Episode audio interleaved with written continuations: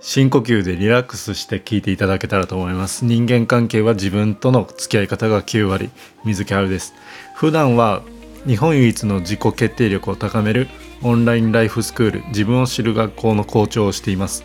この番組ではカウンセリング歴は10年。相談件数1000件の僕があなたからいただいた質問相談に Q&A 形式でお答えさせていただきます。今回のテーマはですねついネガティブになってしまう自分との付き合い方です、えー、いただいた相談はこちらです、えー、嫌なことがあっても笑顔でいようと思っているのですがつい落ち込んでしまいます。もっとポジティブになりたいのですがどうしたらよいでしょうか？という質問ですね。この相談者さんの気持ちっていうのは僕すごく分かっていてですね。えっ、ー、とポジティブしか見ないようにしようっていうふうに思った時期があるんですね。ネガティブを見ないようにしてたんですけどこのネガティブっていうのはですね見ないようにすればするほど追いかけてくるんですよ。まあ、例えて言うならですよあのあの人のことを考えないようにしようって思ったらですね結局その人のことを想像しちゃうじゃないですか。それにかなりあの近くてだからですねネガティブは見ないようにしようっていうよりはあの捉え方がすごく大事なんですよ。あの今回のポイントなんですけどネガティブイコール悪ではないってことなんですねやっぱり人間っていうのはあの動物なので危険とか危機を察知する能力っていうのがあってですね。えもしこんなことが起きたらどうしようっていうふうにあの想像する力があるんですね。その想像力があるのであのでもここであの質問なんですけど想像できる力って大事ですよね。あのこんなやばいことが起きたらどうしようとかあの想像できる力があると,、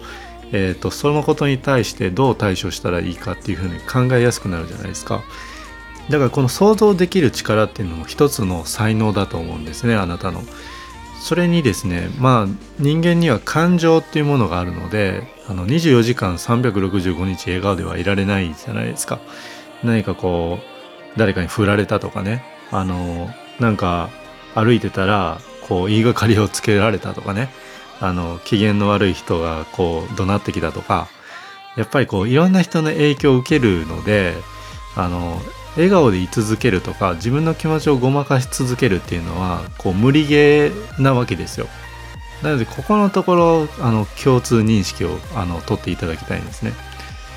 この上でですねあの次のポイントなんですけど自分のパターンを知っておくっていうのはすごく大事です。やっぱりあの僕もそうなんですけど嫌なことがあった時ってなんでこんなことやってくんだよとかなんで自分ってこうなんだろうっていうふうに落ち込んであの身動きが取れないとか行動できないっていうふうになってたんですね。こういうシチュエーションになると自分はこういうふうな振る舞いをするっていうことなんですよ。あの落ち込んでしまうとかねあのこういう言葉を聞いたら自分はこうなるっていうのをそのパターンをあの認識してその自分を受け入れるっていうのがすごく大事なことだなと思ったんですね。で最後のポイントなんですけど本当にポジティブな人っていうのはネガティブもうまく扱えるんですよ。あのさっきも言ってたんですけど柔軟な人はあのネガティブ、まあ、嫌なことが起こってもあのそれに対する向き合い方が上手なんですよね。あの想像できるしあのこういうこと起こったらどうしようっていうのをイメージできる想像できる力があるので、えーと、じゃあそういうことがもし起こったらこういうふうに対処しようっていうふうにあのポジティブにこう変換することができるんですよ。なので、えーと、危険とか危機を、えー、察知する能力があるあなたであれば、えー、こういうことが起こったら、えー、今自分ができることはこういうことだなとかねそういうふうに考えて、えアクションする準備とかあのその準備をするっていうのを、できると思うのでそういう用意をしていただけたらどうかなと思います。でそういうですねまああの危険とか危機を察知して、えーと、ポジティブに今できることって何だろうっていうふうに考える習慣が身につくと,、えーと物事を柔軟に捉えるマインドっていうのが身についていくんですね。この人間関係は自分との付き合い方が9割っていうこの番組ではですねあの過去にも何回かそのもうたびたび出てくるんですけど習慣が無意識を作るっていうのがあるんですよ。これまでですねあのネガティブなことばかり見てきた習慣があるから、えっと、物事をネガティブに捉える、えー、無意識が生まれてるわけなんですね。だからそのさっき言ってたそのネガティブなことを発見したら、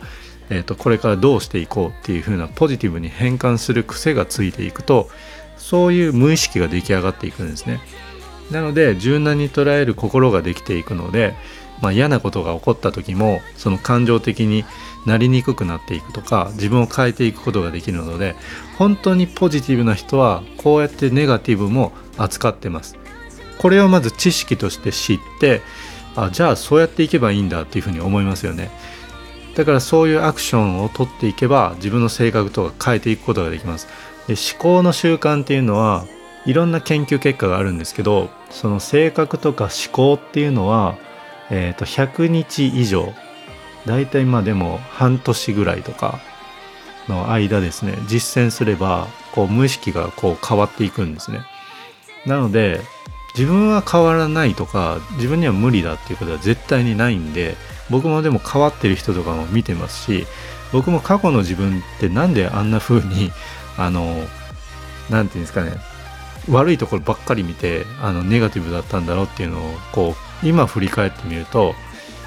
なんかこう不思議な感じなんですよ。でもみんなもそうで変わっちゃうと前を思い出せないんですね。だからそういうものなのでまず知識として知っていただいて、えー、と一つずつですねちょっとずつでいいのでこういう習慣をつけていっていただけたらどうかなと思います。